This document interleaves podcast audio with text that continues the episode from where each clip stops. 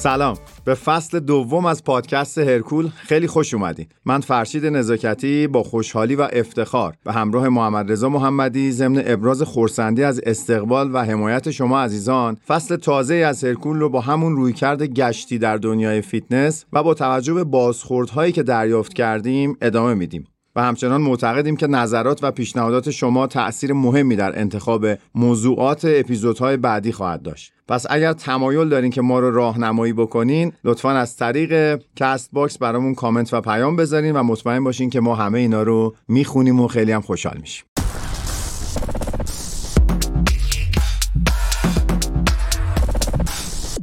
قبل از اینکه به موضوع اپیزود بپردازم باید از حامی مالی این قسمت تشکر بکنم. شرکت ایده پزشکی اشکان وارد کننده یکی از برترین body analyzer های دنیا برند InBody در ایران که بیش از دو دهه فعالیت درخشان در صنعت تجهیزات پزشکی کشور دارند و برای اینکه یک توضیح کوتاهی هم بدم برای اون دسته از دوستان که شاید مطلع نباشند body analyzer در واقع وسیله است برای سنجش ترکیبات بدنی. یعنی شما می‌تونید با یک تست ساده ای که کمتر از یک دقیقه هم طول می‌کشه مشخص بکنین چند درصد از بدنتون رو چربی تشکیل میده چه مقدار بافت عضلانی دارین و یک عالم متغیر دیگه از جمله آب درون سلولی آب خارج از سلولی. data یی به شما میده که به تفکیک می‌تونین ببینین در تنه چقدر عضله دارین در پا چقدر عضله دارین در بازوها چقدر و همه اینها رو به صورت چربی هم بهتون به همین حالت segmental گزارش میده. لینک ارتباط با شرکت رو ما در پادکست قرار میدیم و دوستانی که می‌خوان ارتباط بگیرن می‌تونن از اون لینک استفاده بکنن.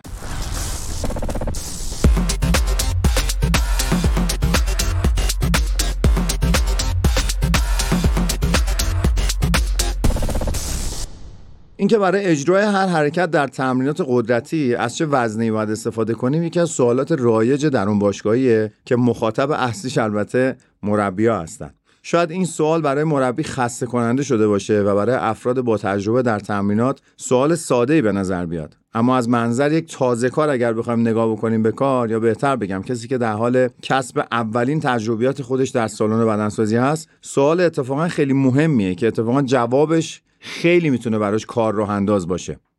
میگم بد نیست گاهی مسائل رو از طرف مخاطب یا طرف مقابلمون هم بررسی کنیم دیگه. این معمولا در روانشناسی خیلی رایجه. میگن اول کفش طرف مقابل تو بپوش بعد می‌تونی راجع بهش مقدار بهتر فکر بکنی. اینجا هم همینه. وقتی یه نفر از یه آدمی با تجربه یا مربی میاد سوال می‌کنه که خب من الان برای جلو بازو با هالتر بعد چه وزنی استفاده کنم یا گاهی به خود من میگن که چند کیلو هستن و یعنی مشخصا دنبال اون کیلوگرم وزنه هستن و میگم شاید برای با تجربه های مقدار سوال عجیبی باشه ولی مطمئن باشین که برای مبتدی ها سوال خیلی حیاتیه.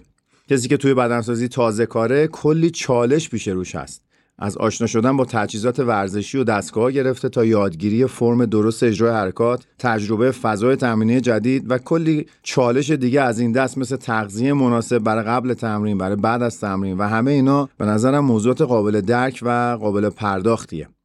خب طبیعیه که بعضیا نمی‌دونن برای اون حرکتی که مثلا پرس سرشون دنبل مربی براشون توی برنامه نوشته و قید کرده چه وزنی باید استفاده کنن خب در مرحله ابتدایی مسیر حرکتی خودش برای ورزشکار یه چالشه و با فرض اینکه حرکت هم ساده باشه و با دستگاه قرار باشه اجرا بشه و ورزشکار اصلا نیازی نیست که فرم حرکت رو خیلی بهش مسلط باشه چون خود دستگاه اون رو میره ترجیح اینه که همه موارد رو با مربی چک بکنه. یعنی همش شک داره ورزشکار که آیا من دارم درست اجرا می‌کنم یا نه. پس اگر یه همچین سوالی پرسیده میشه اینجا روی صحبتم با مربی عزیزه. یکم صبوری کنین. افراد دارن این سوال رو می‌پرسن که راه و خطا نرن البته جا داره بگم که در طول سالهای مربیگریم متوجه نکات جالبی در خصوص انتخاب وزنه شدم و اونم اینه که همه برای استفاده از وزنهای سنگین در حرکاتی مثل جلو بازو، پشت بازو خیلی جسور، مشتاق، بیباک عمل می‌کنن. اما در اجرای حرکات اصلی و برای عضلات بزرگتر اکثر اوقات همه ترجیح میدن به اون سمت ضعیفترش رجوع کنن. یه مقدار جانب احتیاط رو رعایت می‌کنن. چرا؟ چون دوست ندارن و اون فشاری هم که قراره بهشون بیاد رو ازش فراری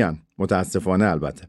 بارها دیدم ورزشکارم توی اسکوات مثلا گابلت که فشار رو چهار سر رانه و حالا فرمش هم یاد گرفته تا حدودی. میگم برو دنبل بیا. ورزشکار میره دنبل 5 کیلویی یا مثلا خیلی منت بذاره دنبل 7.5 کیلویی میاره. و فکر می‌کنه خیلی وزن خوبی آورده. و حالا وقتی می‌رسیم به جلو بازو میگم خب حالا دو تا دنبل بیار جلو بازو چکشی بزنیم. با اشتیاق میره دنبلای 10 کیلویی 12 کیلویی رو میاره و اونجاست که من همین حالت خنده رو لبام میشینه و, بهش تذکر میدم. میگم ببین تو برای پا رفتی دنبل 7 نیم آوردی و برای جلو بازو دنبل 12 نیم. اگه بخوای قیاس بکنی سایز این عضلات رو خودت هم خندت می‌گیره. ولی خب دیگه این خطاهاییه که وجود داره و این علایقه برای همین میگیم دنبال علایق الزامن نمیشه همیشه رفت. باید یه مقدار منطقی هم به قضایی نگاه کرد که ما دوچار تنبلی و اینجور موضوعات نشیم.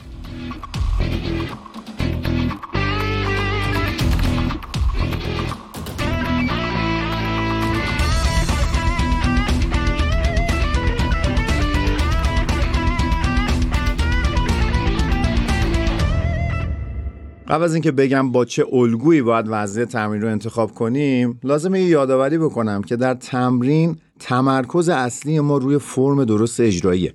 یعنی فرقی نداره تازه کار باشین یا ای باشین. در هر حالت باید اولویت آقا همیشه فرم باشه. حالا آقا رو گفتم منظورم با خانوما هم هستا یا وقت سوء تفاهم نشه. وقتی فرم ایراد داره هم عضلات هدف دارن درست کار می‌کنن کافی درگیر میشن هم از طرفی ما احتمال آسیب رو میاریم پایین.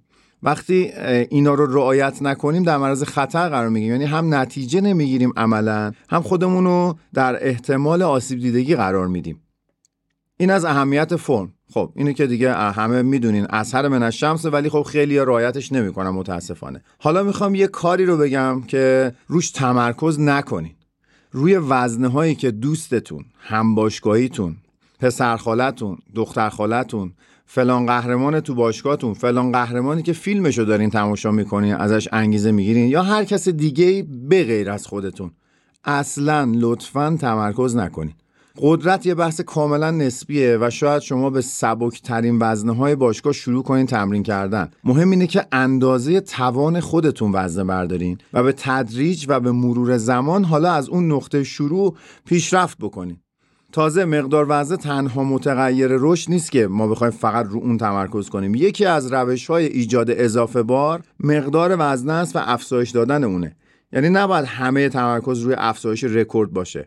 چون بالا بردن شدت تمرین از طریق یه سری معلفه دیگه مثل کوتاهتر کردن زمان استراحت بین ستها تعداد ستها تعداد تکرارها و یا استفاده از سیستم های تمرینی پیشرفته تر قابل تنظیمه.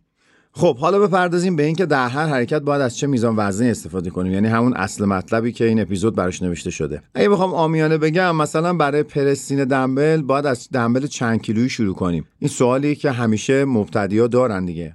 با فرض اینکه به طور نسبی به فرم اجرایی حرکات مسلط شده باشین یعنی یه چند هفته ای است دارین اجرا می‌کنین از مرحله آموزش در اومدین و حالا وزنه در حرکات قدرتی باید بر اساس تکرارها در برنامهتون انتخاب بشن. و در هر ست شما باید در نزدیکی دامن تکراری که براتون نوشته شده تقریبا به چالش برسین. یه زحمت بیفتین. یکم براتون سخت شده باشه رسیدن به اون دامنه تکرار. ولی باید بهش برسین.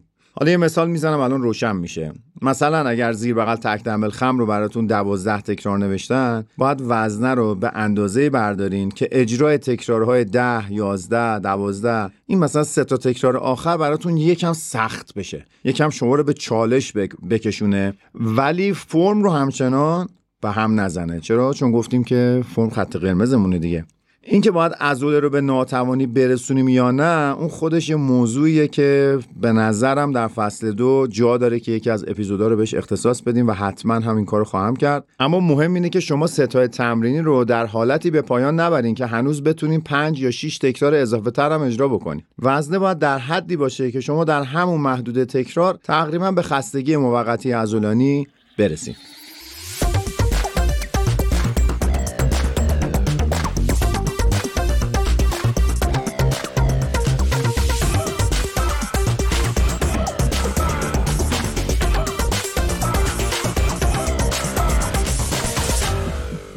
بعضیا پیشنهاد می‌کنن برای انتخاب وزنهای تمرینی بیایم از یه متدی استفاده کنیم که معروف به میزان درک فشار.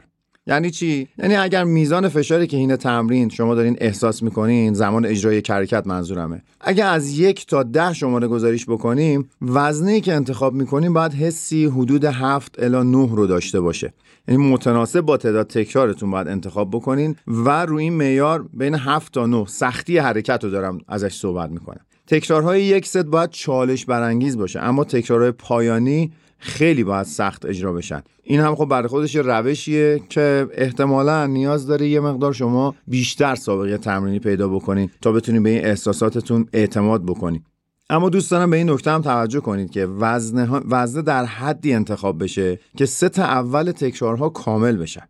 مثلا چی؟ اگه قرار هست جلو بازو هالتر رو سه ست ده تکراری انجام بدین نباید وزنه اونقدر سنگین باشه که تو ست اول رو تکرار هشت دیگه به ناتوانی برسید اینکه ست بعد شما یه مقدار قدرتتون کمتر میشه ممکنه یه کم تکرارتون هم مثلا از ده تا بیاد رو نه تا ایرادی نداره. ما اگه تو ست دوم این اتفاق برامون بیفته تو ست سوم این اتفاق برامون بیفته کاملا طبیعیه. افت قدرت ذخایر انرژی دارن رو به کاهش می‌ذارن و این کاملا طبیعی تلقی میشه. اما در ست اول حتما باید بتونین اون تعداد تکراری که براتون نوشته شده رو اجرا بکنین وگرنه وزنه رو زیادی سنگین انتخاب کردی درباره بحث ناتوانی عضلانی در پایان ست هم من اجازه بدین یه نکته بگم تا به اپیزود خودش برسیم.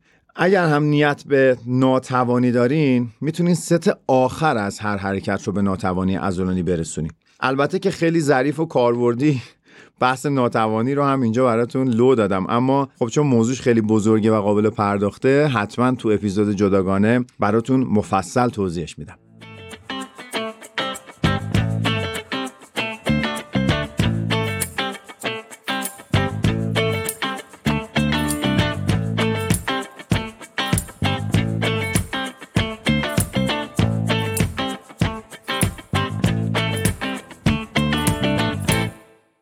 خب به عنوان نکته پایانی یه نکته کاربردی بهتون بدم. وقتی که تنها دارین تمرین می‌کنین شاید شما مربی ندارین دارین تو خونه تمرین می‌کنین یا مسائلی از این دست وجود داره برای اینجور اوقات اشکالی نداره اگر یه موقع وزنه درست انتخاب نشد.